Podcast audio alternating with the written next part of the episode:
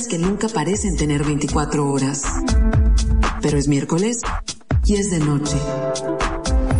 Y entre todo ese ruido, qué gusto poder encontrarnos para juntos abrir este portafolio. Arrancamos.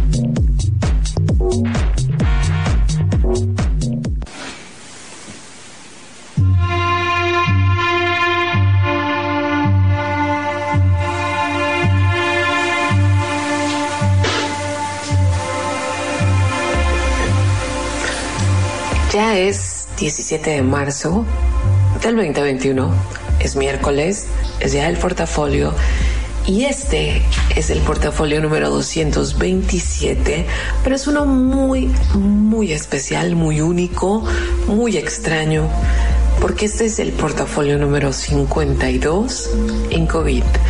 Eso quiere decir que tengo exactamente un año sin pisar la cabina de radio, exactamente un año haciendo este portafolio desde mi mesa, mi escritorio, en mi casa. Sean todos ustedes bienvenidos. Este es el día ya 76 de este año, el del 17 de marzo, de un año al que le quedan 289 días que pueden ser largos o pueden ser cortos. La verdad, por primera vez en la historia no tenemos idea de cómo es el futuro cercano, ni siquiera lo podemos apostar. Cumpleaños de Billy Corgan hubiera sido cumpleaños del maravilloso, fantástico Alexander McQueen.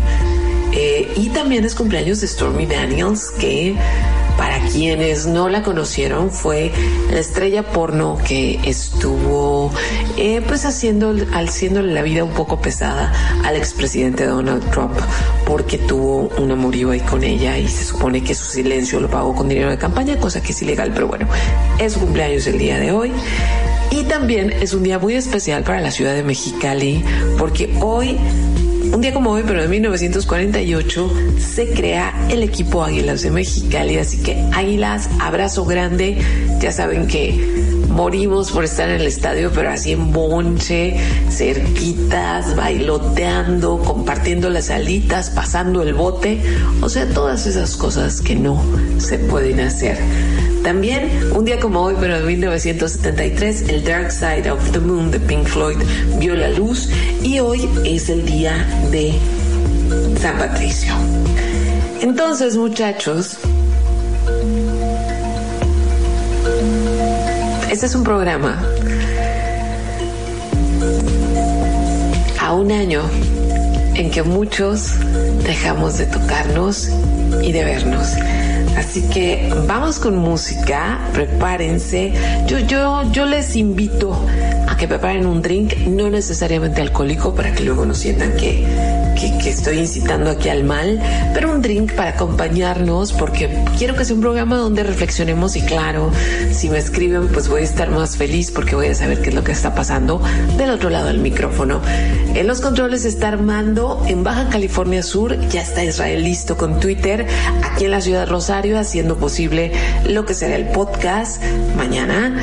Entonces, si quieren llevar una cuenta o pueden o quieren estar checando qué música vamos poniendo, qué temillas van saliendo, eh, entren a Twitter arroba Srita9 y si ustedes quieren comentarme algo me pueden escribir por Facebook o también arroba Srita9 en Instagram. Ahora sí, arrancamos con música y lo que vamos a escuchar ahora es Pretty Please de Dualipa, que creo que algo así como que se convirtió en, en, la música pop de la pandemia y, le ha ido muy bien, así que qué bueno porque me gustó, me gustó mucho su disco.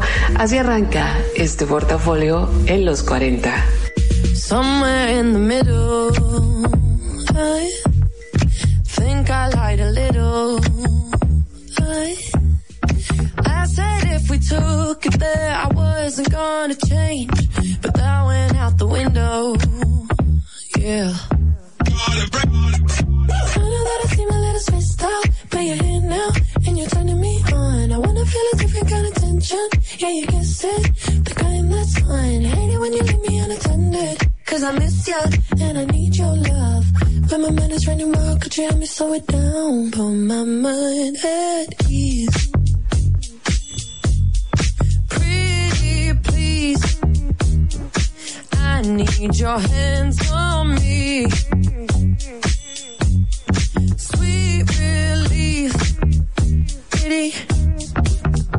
Please, exactly where I want me. Yeah, underneath your body. Yeah, if we take it further, I swear I ain't gonna break. So baby, come try me. Baby, come find me. Baby, don't wind me up. I know that I seem a little stressed out, but you're here now and you're turning me on. I wanna feel a different kind of tension. Yeah, you guessed it, the kind that's fine. Hate it when you leave me unattended, cause I miss you and I need your love. But my mind is running wild, could you help me slow it down? Put my mind at ease. Pretty please, I need your hands on me.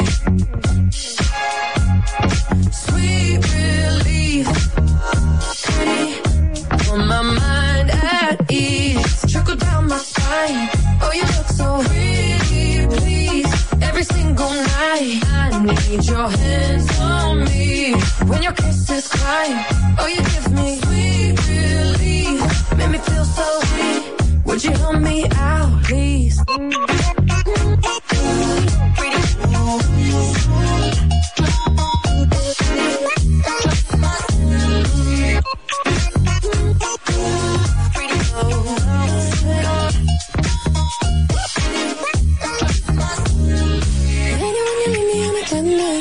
I miss you and I need your love.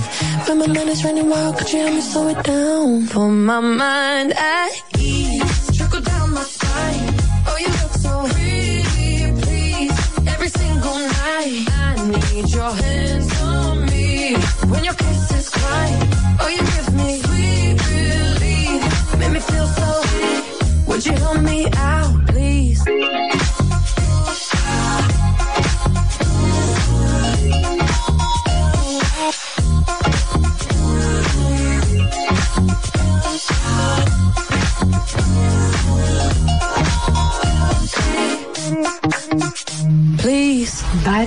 Vaya, vaya.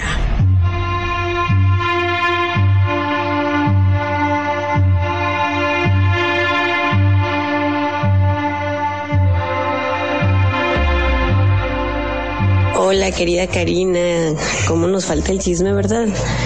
Gran amiga de la vida, pues yo soy Eleanor Miriam Rigby para quienes nos están escuchando y esta pregunta que he aprendido el último año, híjole, pues me hace reflexionar bastante y en primer lugar aprendí a tocar guitarra y creo que me di cuenta que de verdad nada es imposible porque tenía tenía toda la vida pensando que, que no tenía ningún talento, pero entiendo que se pueden desarrollar. Fuera de eso, que es más tangible, aprendí lo que ya venía sospechando, que en esta vida hay que derribarlo todo para erigir el mundo que nos haga felices, que hay que duplicar la nobleza y que el corazón bombee nobleza todo el tiempo, amar a cada criatura porque es urgente para para que este mundo se componga que no hay que resignarse a la vejez. Y con esto me refiero a que no hay que rendirnos, hay que tener al cuerpo como templo. Porque el día que digamos, ya no voy a hacer ejercicio, ya no voy a comer bien, me rindo a, a la comida chatarra, entonces creo, creo que ahí es cuando cuando nuestro cuerpo se rinde y ahora sí nos no no estamos envejeciendo con dignidad, sino como un como una piltrafa, como que nos vamos rindiendo a la vida. Entonces, otra cosa que he aprendido es que hay que viajar, hay que viajar lo que se pueda. En mi caso, muy próximamente haré un viaje con mi madre y más allá del, del viaje físico, creo que hay que viajar ligera. Viajar ligera, con esto me refiero a regalar lo que tengas, irnos de este mundo libres, ligeros, ligeros, ligeros, livianos. Y como última como últimos dos puntos que quisiera compartir es que, que, hay que aprender a ver la gracia. En todo lo que nos rodea, ver la gracia, creo que implicaría justo esto que dije al principio, buscar la belleza, estar siempre atentos a buscar la belleza y si no está, construirla. Y creo que todo esto a mí me daría el resumen de, de que hay que aprender a morir en la poesía. Morir en la poesía es morir livianos, morir ligeros, y ser capaces de despedirnos con dignidad. Gracias querida Karina, espero muy pronto abrazarnos, como antes, echar el chal, el mezcal o el tequila. Un saludo a todo el público, ahorita desde acá de Mazatlán. Besitos. Enseñado la pandemia que en una, en muchas de las habilidades que yo pensaba que no las tenía, muchos, principalmente en oficios, me he puesto a desarrollar algunas actividades ahí como, como albañilería, como carpintería, ese es en, un aspecto, digamos, laboral. Eh, en el aspecto familiar, eh, como a mí me tocaba, o a muchas personas también, les tocaba trabajar gran parte del día y casi no mirábamos a la familia, no teníamos ese contacto. Entonces, de esa manera hoy da una gran oportunidad de estar en convivencia con la familia, de estar platicando, de conocer sus inquietudes, un ambiente más sano en lo personal, lejos de, de afectarme la pandemia, que de alguna otra manera andamos con esa preocupación y ese pendiente. Hemos estado más unidos como familia y ante esta contingencia pues se han establecido más lazos de unión. Eso, eso a mí me ha estado pasando. Yo puedo decir también que, que ante eso eh, ha existido o se ha orientado a desarrollarse como una cuestión más tecnológica, uno más informática, algunas actividades, plataformas que hemos estado de internet que hemos estado también utilizando. De esa manera eso eso no lo hubiera hecho si no hubiera estado la pandemia. Eh, y en general a mí lo que eh, lo que sí me ha quedado marcado y que he aprendido es a ser resiliente, resiliente en el sentido de ante todo este efecto negativo y preocupante de la, contingencia de salud COVID-19, lo que me ha inducido a mí es a, a, trabajar, a, este, a repensar las cosas, hacia dónde va la, la, vida de uno, la familia, la de mis hijos, y en ese sentido, pues sí, sí le hemos dado, buscado el lado positivo a la pandemia. Y ahí tuvieron a Miriam desde, bueno, ya regularmente vive en Cuernavaca, pero estaba en Mazatlán. Ella es estudiante de posgrado en literatura y un ser muy poético, como pudieron darse cuenta. Después escucharon a Carlos. Carlos es un maestro de primaria de tiempo completo y, esta es la sensación que tiene acerca de este año. Pero bueno, ya estamos de regreso en el portafolio. Me emociona mucho cuando puedo eh, incluir voces distintas a la mía en el programa y no es como que yo esté todo el tiempo queriendo acaparar todo el micrófono, pero es una hora a la semana y de repente, por ejemplo, hasta hace un año, eh, de repente eh, invitar a alguien a cabina tan tarde era muy complicado. Ahora eh, hemos tenido poquitos invitados, no tanto, pero de alguna manera pues lo vuelve más sencillo, pero sí implica mucha logística. Así que estoy feliz de que haya otras voces aquí en un programa que para mí es de mucha reflexión y creo que todos podemos hacer un chorro de cortes de caja, pero no se nos olvide que es un año y que hemos pasado por un chorro de estados de ánimo. Por cierto, si me quieren escribir acerca de cómo se han sentido, sobre todo qué les ha enseñado esta pandemia y no necesariamente tiene que ser algo bueno, ¿eh? También se vale echar madres, también se vale estar enojado, porque es, es, es un periodo extraordinario, o sea, extraordinario y hemos pasado unos por más cosas difíciles que otros. Eh, y, se vale sentir, porque también esa es la otra, ¿no? Luego, luego todo el mundo quiere imponer cómo te tienes que sentir, que te tienes que sentir agradecido, que sí es cierto, hay muchas cosas buenas y también hay muchas cosas malas, así que siéntanse libres de escribir eh, cómo se han sentido este año, qué les he enseñado este año en lo bueno y en lo malo. Pueden escribirme a Karina Villalobos en Facebook, arroba 9 en Instagram, y si quieren llevar la cuenta de lo que estamos escuchando o platicando, pues bueno, conéctese a Twitter, que a Israel está posteando. Y pues bueno, volvemos al tema del día de hoy, que es que hace un año dejamos de abrazarnos, ¿no? Hace un año paramos y como les decía hace unos minutos, pues eh, hemos estado como en un sube y baja emocional y, sentimental y, psicológico y psiquiátrico que va para muchos lados, ¿no? Eh, en un principio, miren, hagamos cuentas, la verdad.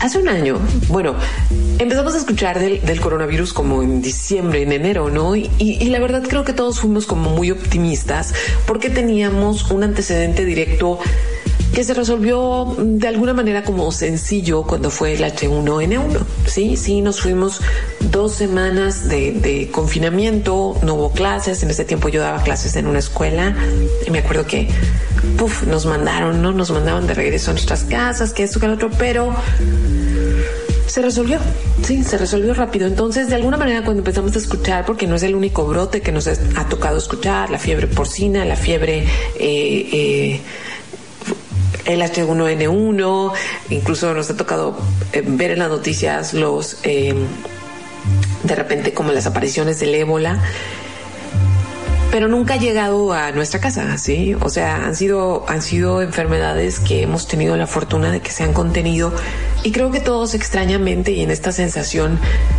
eh, maravillosa que tenemos de nuestra humanidad irracional también, pensamos que, los chinos iban a contenerlo rápidamente y que obviamente no nos iba a tocar gran cosa de esto o que nos iba a tocar ya atenuado. Entonces, a pesar de que en China la estaban viendo muy difícil a inicio de año, como que no pensamos que para, nosotros íbamos a entrar en esa dinámica tiempo después, muy poco tiempo después.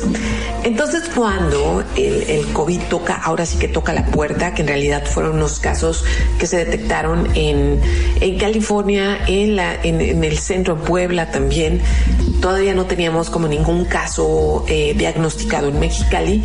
Y yo me acuerdo como que nos fuimos con cierto alivio a la cuarentena, ¿no?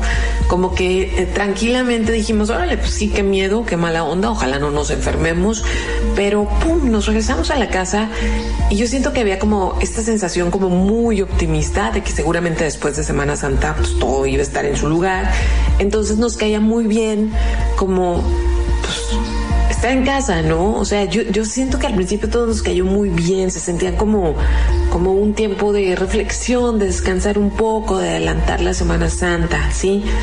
Inocentemente creíamos eso, pues que en unas semanas íbamos a estar de regreso. Hace un año también eh, no teníamos idea, no teníamos la menor idea de cómo se producía el contagio. Entonces nos volvimos locos desinfectando todo, eh, lavando todo. Eh, y, extrañamente, fíjense, ahora ya sabemos lo que pasa, sabemos más, no sabemos todo. Extrañamente nos parecía completamente imposible que la enfermedad se contagiara por aire, ¿sí? O sea, que, que se contagiara por aire. Después supimos que sí era, o sea, que se quedaban ahí las partículas volando y que justamente ahí este, nos contagiábamos. Y hubo un caso que yo leí al principio de la pandemia donde en Estados Unidos un grupo de investigadores se animó a decir esto de creemos que es por aire porque ya empezando, o sea, ya había casos en Estados Unidos, no me acuerdo en qué estado, creo que fue North Carolina, Carolina, un grupo de una iglesia, un coro de una iglesia sabiendo que había que ya había posibilidades de contagio. O sea, los primeros días cuando todavía nos juntábamos, pero que tratábamos de estar lejitos unos de otros o no darnos beso ya, se juntaron a ensayar el coro. Eh, nadie se saludó de beso, nadie estuvo a menos de un metro de distancia y absolutamente todos se contagiaron, pues porque cantaron, aventaron saliva para todos lados. Entonces los investigadores dijeron, creemos que es así, pero no se le prestó mucha atención porque parecía muy terrorífico que fuera así en realidad, ¿no? Entonces, eh, eso del aire parecía muy violento, ¿no? Y, hace un año también, cuando empezamos como en esta dinámica de estar más en casa, pues algunos ah, hicieron berrinches o se sintieron muy contrariados o muy enojados muy molestos por tener que cancelar una vacación, por tener que eh, mover las fechas a la mejor de eh, unos boletos de avión, de una reservación, de una boda tal vez, ¿sí? Entonces ahora cuando pensamos que había gente que estaba muy molesta por eso decimos, ay, mi vida no era nada, o sea, nadie, no teníamos la más pálida idea de lo que estaba por venir. Cuando creo que realmente entramos al tren COVID fue después de Semana Santa. Eh, creo que después de Semana Santa ya estábamos un poco asustados. O sea, al principio estábamos como asustadillos, pero luego se resuelve. Pero ya que pasó Semana Santa y que vimos que no estaba tan pelada y que ya había reportes diarios de la cantidad de enfermos, de la cantidad de muertos, que obviamente no, no tiene nada que ver con lo que es hoy o lo que fue en diciembre, que fue de terror este, empezamos a tener un poco de miedo, ¿no? Pero entre que estábamos un poco asustados, también estábamos molestos, pero también estábamos optimistas. Eh, empezamos a pasar, esta, esta parte a mí me encantó, ¿no? Como que tuvimos así como seres humanos, tan inocentes, tan mensos, la verdad. Empezamos a tener esta claridad de sí, nosotros, los humanos, contaminamos el planeta. Empezamos a ver que las aguas en, en, en Venecia estaban limpias, se sentó el cochinero. Eh, algunos animales empezaron a salir de donde andaban porque obvio nosotros estábamos escondidos. Empezamos a prometernos que íbamos a ser mejores humanos cuando todo esto pasara, porque obviamente estábamos seguros que todo esto no iba a llevarse un año. Eh, empezamos a tener muchos procesos de claridad y bondad. Ojalá nos hubiéramos quedado ahí porque ya sabemos que no, que no estamos en ese momento. Y luego también todo el mundo empezó a poner sus talentos a disposición de los demás. Fueron, unas semanas muy bonitas, cursos gratis, clases gratis. Eh, había algo más grande, éramos todos nosotros tratando de tendernos la mano, ¿no? Hubo grupos para hacer tareas, hubo grupos para limpieza, hubo quien puso las labores de hoy limpiaremos los closets, mañana los cajones. Empezamos a hacer yoga con video, yo, mi caso, yo tengo un año haciendo yoga eh, conectada a Zoom. Eh, había todo para tirar para arriba, porque obviamente todos teníamos mucha bondad, porque pensábamos que era transitorio. Hubo quienes empezaron a sentirse muy afortunados de vivir solos y hubo quienes empezaron a sentirse muy afortunados de vivir acompañados y viceversa. Hubo quienes se, híjoles, empezaron a sentir muy mal de vivir solos y quienes empezaron a sentir muy mal de vivir acompañados, ¿no? Eh, pero hubo cosas que quedaron claras muy, muy rápido. Uno, la importancia de tener fuertes lazos, ya fuera con familiares o con amigos. Eh, se empezó a agradecer tener buenos vecinos, los vecinos considerados que no hacían fiestas o que, sí, sobre todo que no hacían fiestas. Y también empezamos a agradecer los pequeños actos de bondad de los desconocidos, ¿no? Me tocaron algunos ver y, tener acciones de bondad de manera natural, no porque me crea muy bondadosa, ¿no? Pero pues pasó Semana Santa y el silencio. Yo me acuerdo, como todavía no prendíamos las refrigeraciones, había un silencio sepulcral en la calle. Yo creo que a veces había días que despertaba y el silencio me asustaba mucho. Decía, voy a prender las noticias para que ya me digan que ya vamos a estar del otro lado híjole, del otro lado, ¿no? Qué difícil. Ahora sí me toca ir a música. Esto fue nada más como para poner el mood de que no se nos olvide cómo estábamos hace un año. Más o menos como hace menos de un año, hace como 11 meses cuando todavía estábamos en shock. Entonces, lo que vamos a escuchar ahora es a a ver, ¿qué es la esta canción? Esta canción seguramente la han escuchado y es horrorosa en su versión normal, pero hoy que la escuché en la versión de Sweet World en Gregor, eh, me gustó me gustó, así que aquí les dejo esto que se llama Have You Ever Seen the Rain? Estás escuchando el portafolio en los 40, escríbeme, escríbeme qué, qué, qué, qué ha sido de ti en este año pandémico.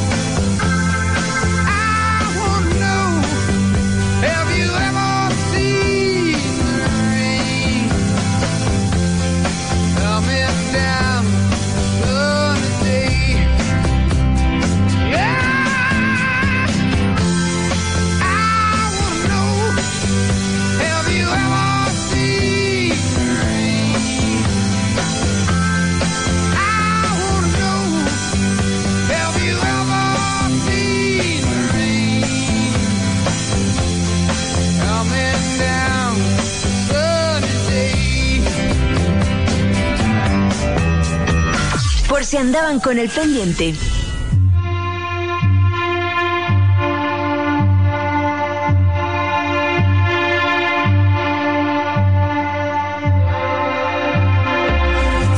¿Qué cosas buenas me ha traído la pandemia?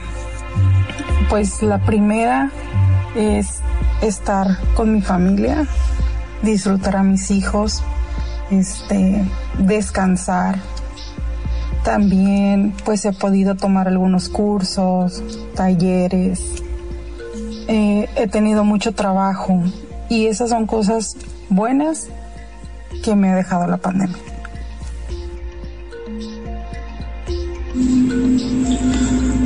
pues creo que lo positivo que dejó la pandemia, al menos desde mi punto de vista y otros eh, testimonios de personas que me han contado que han tenido una experiencia similar, es que al tener esta pausa de, de todo, creo que nos me di yo la oportunidad de hacer eh, un análisis, tal vez una introspección de todo lo que estaba haciendo y tal vez pues reconsiderar el camino que estaba tomando en mi vida y si era, era realmente bueno o, o, solamente me estaba llevando, dejando llevar por, por la corriente de, de, la vida, ¿no? Y, y, creo que sí marcó un antes y un después de lo que yo hacía, lo que yo era, a lo que estoy haciendo ahora. Creo que me hizo ver con más claridad qué es lo que quería y, cómo es que eh, replantear, cómo es que iba a, a, lograr eso que estaba buscando. Y creo que eso es lo, lo más positivo que me dejó la pandemia. Algo positivo después de la pandemia es que se redujo la contaminación y todos aprendimos a darle la importancia y a cuidar más nuestra salud y la de nuestros seres queridos. Y ahí tuvieron las voces de a Liz, que es, su trabajo es ser, aparte de ser mamá, es operadora de fábrica. Tuvieron a Cristian, que él fue parte, el año pasado fue parte del equipo de investigación de portafolio y ahora es reportero. Y hasta donde tengo entendido está chambeándola ahí con, con, este, con Armando. Y luego eh, tuvimos a Ninfa, maestra de primaria más voces, ahí van tres voces más que están hoy en el portafolio. Y pues bueno, sigue la pregunta, ¿no? ¿Qué hemos aprendido en realidad? ¿Qué hemos aprendido bien y mal? Primero, em, la primera y que fue bien básica es que pues, nos dimos cuenta que no éramos los más así socialmente, no estoy apuntando a ningún lado ni diciendo quién, pero que socialmente no teníamos como las costumbres más limpias a la hora de convivir. Por ejemplo, yo no sé si a ustedes les cae el 20, pero o piensan en esto, pero a mí me parece imposible ahora esta cosa que hacíamos de llegar a un lugar y que repartíamos besos de cachete a diestra y siniestra, conocidos, desconocidos y nuevos conocidos, una cosa que no me imagino haciendo nuevamente. Y luego, este, ya saben, ¿no? Las discusiones de una mesa con chelas y que era el escupidero, no escupir de ahí te va el escupitajo, no, sino como de ver toda esta baba volando, pues, todo perfecto. O antes, yo ya no fumo hace muchos años, pero eso que nos pasábamos el cigarro me parece como inconcebible hoy en día, inconcebible. Pero ¿qué más hemos aprendido? Pues hemos aprendido una que fue como muy, muy rápida también al principio es que nos dimos cuenta que nuestras casas no estaban planeadas para nosotros, no estaban planeadas para que estuviéramos adentro, sino que nada más fuéramos y durmiéramos. Y mucho menos están planeadas o estaban planeadas porque hemos hecho muchos cambios eh, para que toda la familia estuviera en el mismo lugar 24/7 también aprendimos que gastábamos mucho en las entradas y salidas, ¿no? Esos gastitos de vas pasando, se te atraviesa un café, se te atraviesa una burger, ves algo en la calle, o sea, gastábamos mucho. También eh, aprendimos que podemos gestionar mejor nuestras compras y salidas, porque por ejemplo ahora, hasta la fecha, aunque ya lo hacemos como de una manera mucho más eh, natural y, y, o sea, completamente normal en el mercado, pero al menos a mí se me quedó la costumbre de hacer mi lista, de planear bien qué voy a traer, porque trato de ir la menor cantidad de veces, obviamente, a las tiendas. Eh, también hemos aprendido eh, que el exceso de información enferma. Yo no sé cómo anden ahorita con la información. Yo escucho noticias todos los días. Es algo que hago no religiosamente porque no es una religión, pero es algo que hago absolutamente todos los días por una sencilla razón. Necesito estar informada para producir contenidos, pero hay cosas que ya no escucho. O sea, por ejemplo, hay voces que ya no escucho. Mmm, que mi cerebro ya, hay noticias que no veo, eh, que no ni siquiera, ni siquiera les pongo atención porque caí en cuenta de eso, que, que no me callan bien.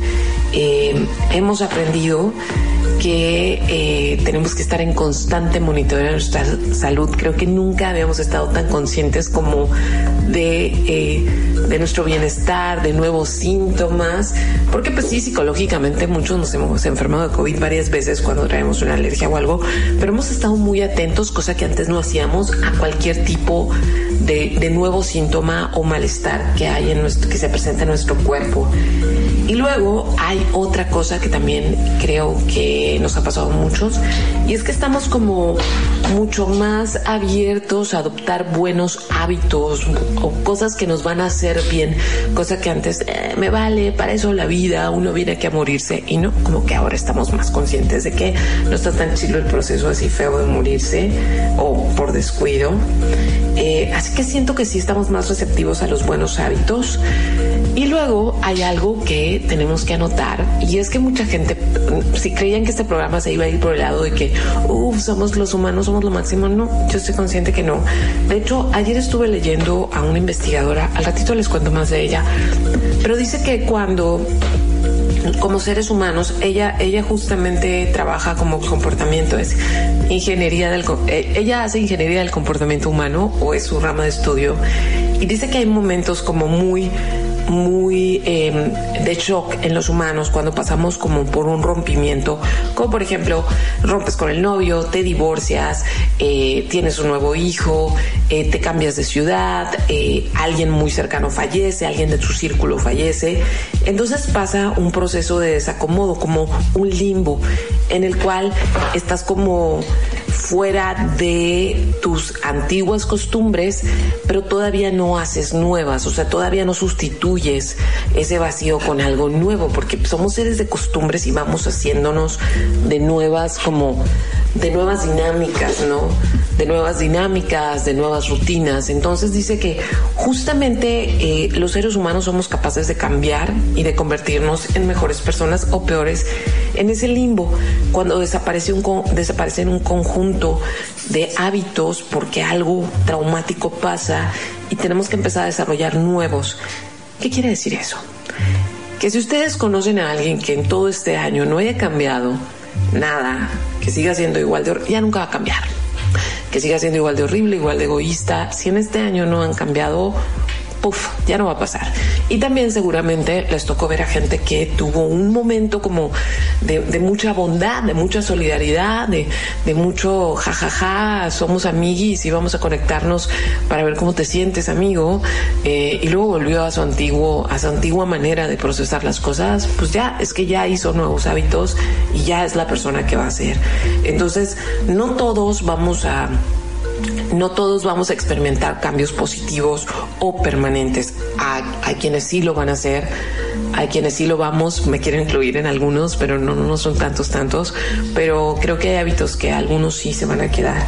Entonces, dicen los científicos que este rollo de que, uff, somos súper solidarios, que esa es nada más una respuesta al shock, como cuando pasan los terremotos o cuando pasan los ciclones, que obviamente toda la gente sale a la calle a ayudar pero no es algo que se sostenga. ¿Por qué? Porque la gente tiene que seguir con sus vidas y tiene que seguir protegiéndose.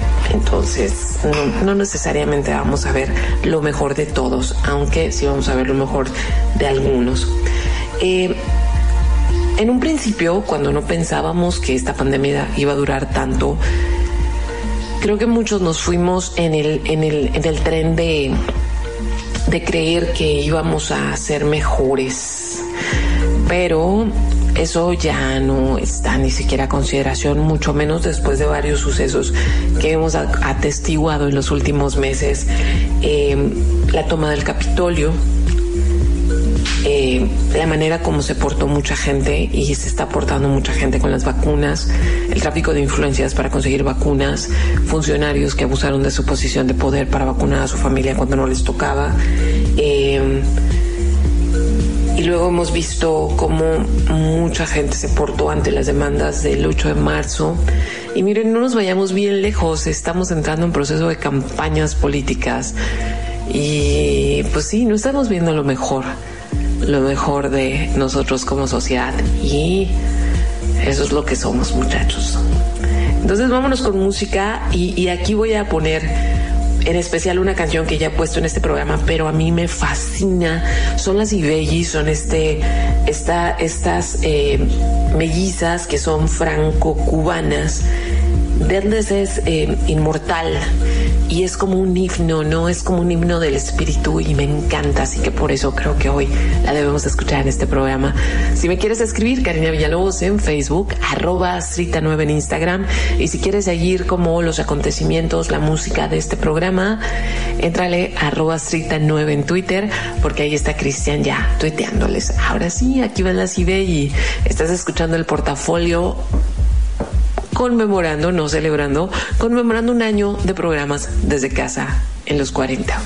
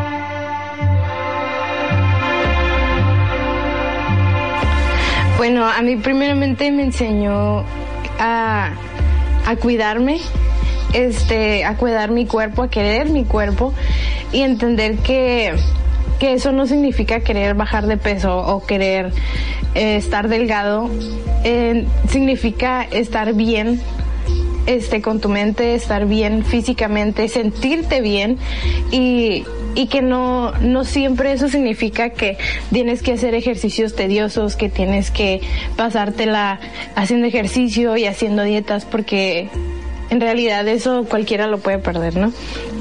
Este, que siempre hay una forma que puede funcionar para ti y que como ya lo mencioné no tiene que ser algo enfocado a perder peso o tener un cuerpo espectacular como la sociedad lo dicta, pero siempre hay una forma de hacerlo bueno para ti y de hacerlo un estilo de vida y que siempre te va a hacer sentir bien. También aprendí a apreciar mucho más este la situación en la que yo me encuentro porque conozco pues que muchas personas que perdieron mucho, que se encuentran en situaciones muy difíciles a causa de, de, la, de la cuarentena y pues mi situación no fue así, ¿no? Yo cuento con, con una familia que, que sí me apoyó este económicamente y, y emocionalmente también. Eh, entonces yo no me vi en esa situación porque pues sí, yo también perdí mi trabajo, pero pero pues tuve quien me ayudara a sostenerme y eso es algo que, que yo sé que muchas personas no tienen y, y he aprendido a apreciarlo mucho más con este tiempo que, que he tenido este en cuarentena. Muy buenas, eh, mi nombre es Jesús Castro y les voy a platicar un poco de mi experiencia y cosas positivas que me ha dejado la pandemia. Empezando porque me ayudó mucho a poder superar un nivel de ansiedad bastante grande que tenía y que viví.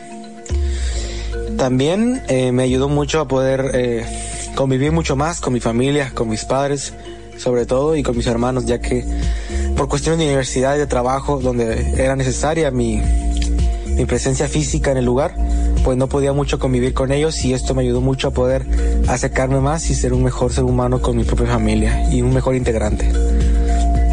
Me ayudó mucho también a mejorar mi promedio escolar, ya que pues muchas veces por el hecho de estar en la universidad eh, presencialmente, pues me, me se prestaba mucho para que yo pudiera faltar a clases y cosas por el estilo en el pues en el relajo y cosas más que se dan en el salón de clases, en el aula. La pandemia me ha enseñado que tienes que valorar lo que tienes, porque no sabes lo que puede llegar a pasar en un futuro. Tienes que disfrutar la vida, ser feliz, reír y pasar buenos momentos con las personas que quieres. Amar, sobre todo amarte a ti mismo y cumplir todos tus sueños, porque no sabes si en algún momento ya no podrás hacerlo. Eh, fueron otras tres voces que me acompañan hoy en el portafolio. Liliana, estudiante que hasta antes de la pandemia trabajaba en Cinepolis, extrañamos mucho el cine. Eh, también Chuy, estudiante de universidad. Michelle, estudiante de prepa. Y pues bueno, seguimos con... Eh, a un año de pandemia que hemos aprendido o de qué nos hemos dado cuenta, ¿no? Eh, a mí una de las cosas que me tiene muy, muy sorprendida y creo que a muchos también fue ver a la ciencia trabajando en tiempo real. Miren, los que por alguna razón hemos tenido una enfermedad una enfermedad complicada, una enfermedad que se sale de los padecimientos comunes de todos los días, no, nos impacta mucho cuando estás en ese proceso, te impacta mucho como conocer, número uno, cómo funciona tu cuerpo y número dos, cómo funciona la ciencia y cómo funciona la medicina, ¿no? Pero ahora todos, está, todos éramos eh, como eh, receptores de esto porque cualquiera se puede enfermar. Entonces fue muy, muy interesante ver en tiempo real cómo la ciencia iba dándose cuenta Cómo, cómo, se producían los contagios, cómo no se producían, cómo se podía tratar. O sea, yo de verdad me voy para atrás de pensar que los primeros enfermos, o sea, cómo los recibieron en los hospitales, donde los hospitales todavía no tenían protocolos, donde no se sabía, los mismos médicos no sabían que podían enfermarse eh, en en cuestión de nada. O sea, fueron muchas cosas. Entonces vimos como este, esta cosa como muy acelerada de ver el conocimiento de una enfermedad, también cómo tratarla, pero también nos dimos cuenta, gracias a y por desgracia que, o sea, gracias y por desgracia que como es el impacto económico, social y político de todo esto es tan grande que obviamente toda la esperanza está puesta en el proceso de vacunación. Primero, obviamente estaba en el proceso de desarrollo de una vacuna y las comunidades científicas abrieron sus códigos, se compartieron eh, todos los hallazgos, todos los, o sea, toda la información que iba surgiendo era información de código abierto para que cada farmacéutica y su grupo de científicos pudiera desarrollar una vacuna. Entonces, pues ahí se demostró que independientemente de los intereses que las farmacéuticas tienen, la ciencia debe ser, o sea, la ciencia y el bien común debe estar por encima de todas las cosas. Y había una tecnología que ya tenía algunos años desarrollándose, no de la manera, o sea, no para muchas enfermedades, que es la tecnología RNM, que es esto de la tecnología mensajera para la vacuna, que ahora se está usando en varias de las vacunas.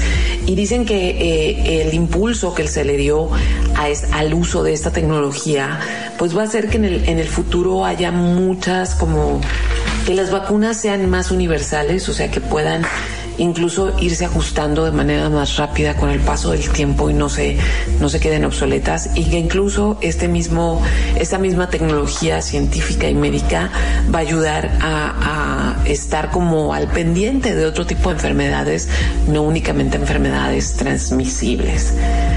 La vacuna se logró en 11 meses, tiempo récord, tomando en cuenta el comparativo de que ah, las vacunas anteriores se hicieron en 20 años. Eh, la razón no es, no es tan tuyo, es porque justamente había tantos sujetos de estudios y la afectación era es para todos que prácticamente pues había que poner toda la energía en eso. Ahí va, ahí va la vacuna. En Estados Unidos ya se han vacunado, hola amigos, ya se han vacunado bastante, aquí vamos más, más lento. Espero que por lo menos sus papás, si son mayores de 60 años, ya estén, ya hayan tenido su primer vacuna, su primer dosis. Pero los científicos dicen que eh, se generaron como tantos puentes de comunicación y de desarrollo tecnológico en medicinas que definitivamente va a cambiar la manera en que se producen fármacos de aquí para adelante, o sea, ya cuando salgamos de este bache, ¿no? Eh, y pues bueno, bien, bien por las vacunas, pero hay otra cosa que tenemos que estar muy conscientes y es que hasta prepandemia mucha gente siempre hizo como caso omiso de la salud mental, como con unas chaves, con unos amigos se se arregla todo, platicando con los compas, yendo de compras, etcétera, etcétera. Y como este proceso nos hizo eh, tener menos distracciones, menos posibilidades de salir a hacernos, hacernos güeyes allá afuera, pues lo que sí también dicen los, los científicos es que va a haber un, o sea, va a haber una necesidad más eh, apremiante de cuidar nuestra salud mental porque mucha gente que anteriormente no tuvo procesos de ansiedad, etcétera, etcétera, los va a tener, los está teniendo ahorita y los va a tener aún cuando pase este tiempo. No va a ser tan, tan sencillo. No vamos a ser los mismos de antes, vaya, no va a ser tan sencillo este, no estar pendiente de tantas cosas porque hemos pasado pues por un chorro de ansiedad que tiene que ver con el miedo a enfermarnos.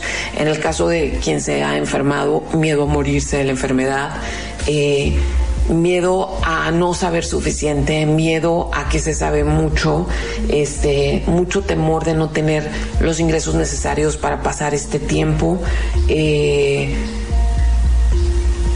también, eh, este, ya sé que a algunos les va a dar risa, pero estaba justamente escuchando como algo muy serio acerca de esto, y es que hay muchas mujeres y hombres muy, muy deprimidos porque justamente se habían planteado que el 2020 era el año en que iban a sentar cabeza e iban a ser papás.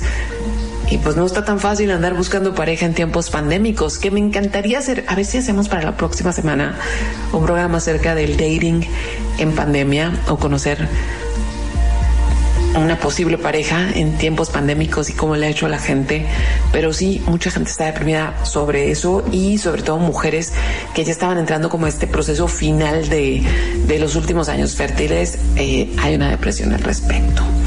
Y también otra cosa que nos ha enseñado este tiempo es que más vale ahorrar, porque nunca sabemos qué tan rápido puede cambiar nuestra situación laboral en vista de lo que hemos estado pasando. Ahora sí, vámonos con música. Y lo que toca ahora es música nueva, nueva, nueva. Y estos son los She Wave. La canción se llama, exactamente, a ver, tengo aquí el nombre de la canción que se llama A, A, A, Editrix. Editrix, así es. Estás escuchando el portafolio, regreso ahorita eh, para algunas recomendaciones de leer y ver eh, por ahí en diferentes plataformas. Eh, redes sociales, Karina Villalobos en Facebook, arroba 39 en Twitter y arroba 39 en Instagram.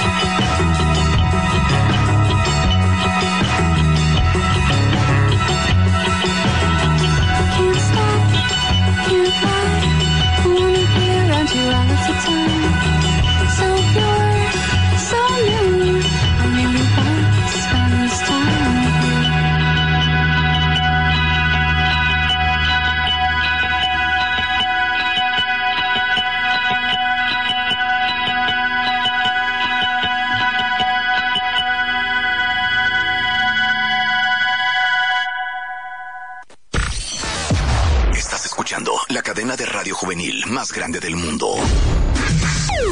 Los 4090.7 XHMOE 100.000 watts. Mexicali. Los 40. Todos los éxitos. Karina Villalobos en portafolio. Abre bien los ojos.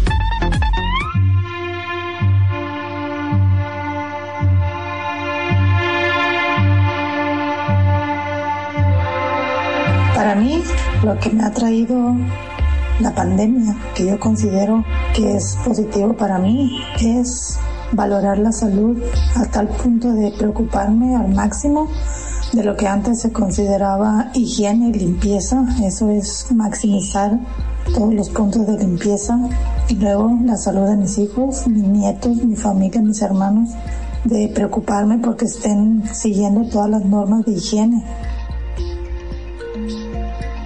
Hola, soy Israel. Creo que a todos nos dejó varios aprendizajes la pandemia. tanto se aprendió en el ámbito científico, médico, como también la sociedad aprendió mucho en el ámbito personal acerca de cómo estaban llevando su vida, su salud, qué cosas comen, eh, que hay que empezarse a cuidar más. O sea, creo que todos aprendimos algo, ¿no? Y personalmente, mm, al principio de la pandemia, creo que aprendí mucho a valorar todo lo que tengo, porque yo pues estaba en la casa estudiando a distancia, pero mis papás tenían que seguir yendo a trabajar y arriesgándose a, contagiarse. Y con toda la incertidumbre que había en ese tiempo de que no se sabía cuánto iba a tardar la vacuna, de que no se sabía qué tan peligroso era lo del COVID, o sea, muchas cosas no se conocían y pues ellos seguían yendo a trabajar y se podían enfermar. Mientras que yo estaba en la casa a gusto estudiando a distancia entonces, eh, como que aprendí a valorar todo eso que tengo. Y ahora ya que, que, va como que más avanzada la cosa, que ya está vacunando personas y ya no hay tanta incertidumbre como al principio, mm, creo que aprendí a valorar mucho el, el, tiempo con mi familia. Este, pues yo me vine acá a Baja California Sur a, a vivir un rato y empecé a convivir mucho más con, con mi grupito así de más cercano de la familia. Entonces creo que aprendí que hay que valorar también bastante esos momentos con los más cercanos, porque sobre todo con las personas mayores o en general pues con la familia no sabes cuándo pueda suceder algo otra vez y, y ellos ya a lo mejor no van a estar. Entonces valorar esos momentos que tienes con las personas y con tus amigos también.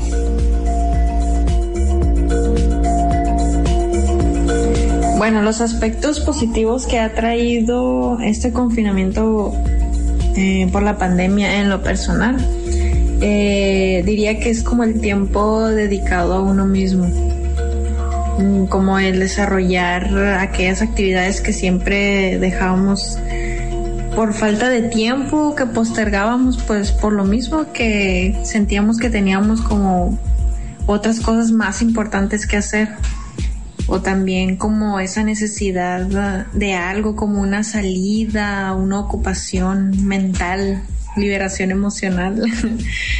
Em, aunque también por otro lado podía clasificarlo como un tiempo de descubrimiento a uno mismo, porque pienso que descubres como habilidades hacia algo y eso está padre, te conoces a ti mismo. Tres audios más llenados, me queda uno. Y tuvieron, escuchaban primero a Olga, que es operadora de fábrica, Israel, que es parte del equipo de portafolio y que está en la carrera de comunicación. Rosario igual es en el último semestre de la carrera de comunicación aquí en la ciudad. Así que muchas gracias por incluir sus voces, ya los escucharon. Eh, a la otra parte del equipo.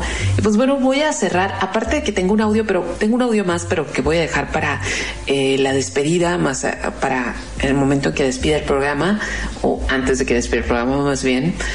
pero muchas gracias a todas las personas que estuvieron colaborando hoy con el programa. Quiero cerrar con tres recomendaciones de películas mala onda, como tres películas que hablan precisamente de tiempos pandémicos desde la ficción y no ficción, pero que justamente ahondan en ese comportamiento eh, de crisis que obviamente tiene sus lados positivos, pero sobre todo tiene sus lados súper, súper oscuros, ¿no? Entonces, tenemos primero una película que a mí me gusta mucho de Danny Boyle que se llama Exterminio o también 28 Days Later. Esta película es del 2002. La pueden rentar, no está en streaming, la pueden rentar en Amazon, en Apple TV. Y, la pandemia ahí se convierte en zombie a la gente. Es una gotita de sangre que te caiga en un ojo. ¡Sas! En cuestión de minutos ya eres un zombie traga humanos. Eh, la premisa está interesante. Es un personaje que está en el hospital, está en una especie de estado de coma inducido y cuando despierta, el Londres está completamente vacío y pues empieza a darse cuenta de lo que está pasando, ¿no? Incluso hasta las ratas son zombies, tienen que ver esa peli si no la han visto. Después tenemos esta que no es muy buena, la, la que les recomendé ahorita me gusta mucho, la que les voy a recomendar ahora no es que sea muy buena ni tampoco muy mala, es de Soderbergh, se llama Contagio, la hizo en 2011, es una película donde sale medio mundo, pero el papel principal lo lleva Matt Damon. Eh, esta película la pueden ver en streaming, está en HBO si ustedes tienen membresía y si no la pueden rentar en Cinepolis Click. Y pues esta película parece como el ABC de, de, de, de esto, justamente del coronavirus. Es un virus que empieza por una cuestión de un murciélago en Wuhan, en China, turismo, etcétera, etcétera. Lo mejor de la población y lo más horrible también. Es como un un ensayo acerca de lo que pasaría con una pandemia que ya sabemos que sí pasó, más o menos tal cual. Y luego tenemos otra, tengo otra película que, miren, esta está bien complicada porque no la encuentro en streaming en ningún lado, así que seguramente está en renta en Amazon, pero no la, no la vi así como sencillo. Es una película del 2008 que se llama Blindness o ceguera y esa película está basada en el libro ensayo sobre la ceguera de Saramago. Salen eh, Mark Ruffalo, eh, Julian Moore, eh, Gael García y aquí la pandemia es que la gente de repente se queda ciega. Es impresionante, es muy muy impresionante. Ese libro yo lo tengo lleno de make-up, de todo lo que lloré cuando lo leí y es una cuestión como de desnudar las pasiones y las motivaciones humanas lo más duro que se puedan imaginar. Entonces les recomiendo que si por ahí tienen todavía DVDs y alguien la tiene, pónganse a verla porque la neta es, es hace muchos cuestionamientos muy serios. Entonces, vámonos con música. Yo nada más me devuelvo a despedirme de ustedes enseñarles un audio más que tengo eh, de colaboradores eh, ocasionales de este programa. Y vamos con algo que también es nuevo y es de Princess Nokia, que nunca la había puesto en este programa. La canción se llama Anomaly. Todavía me puedes escribir a Karina Villalobos en Facebook, me puedes seguir en arroba 9 en Twitter y arroba 9 en Instagram. Ya casi se acaba el portafolio número 52 en pandemia y 227 en numeralia normal. Aquí va Princess Nokia.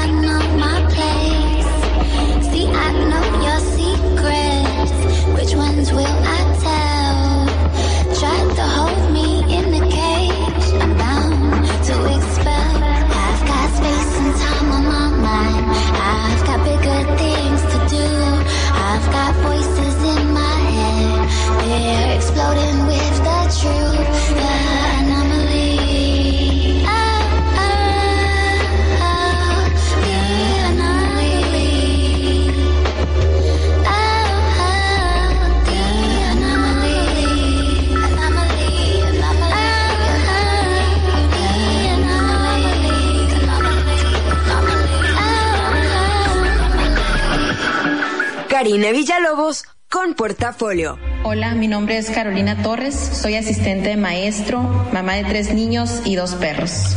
Hola, mi nombre es Joaquín Encinas, soy programador web, papá y esposo.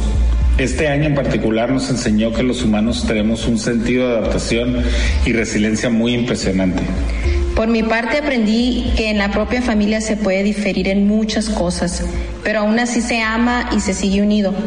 Que de todo lo mal que puede estar una situación siempre hay algo positivo, alguna enseñanza o algo. Este año pandémico desarrollamos muchas habilidades en tecnología, en autoconocimiento y hasta artísticas. Como que reestructuré mi escala de valores, salir de compras o pintarme el cabello dejó de ser tan importante para dar paso a la convivencia de calidad, en persona y a distancia sobre todo. Tengo la ventaja de trabajar en una escuela y eso me ha permitido entender los diferentes puntos de vista, como mamá, como maestra y cómo los estudiantes sobrellevan la situación.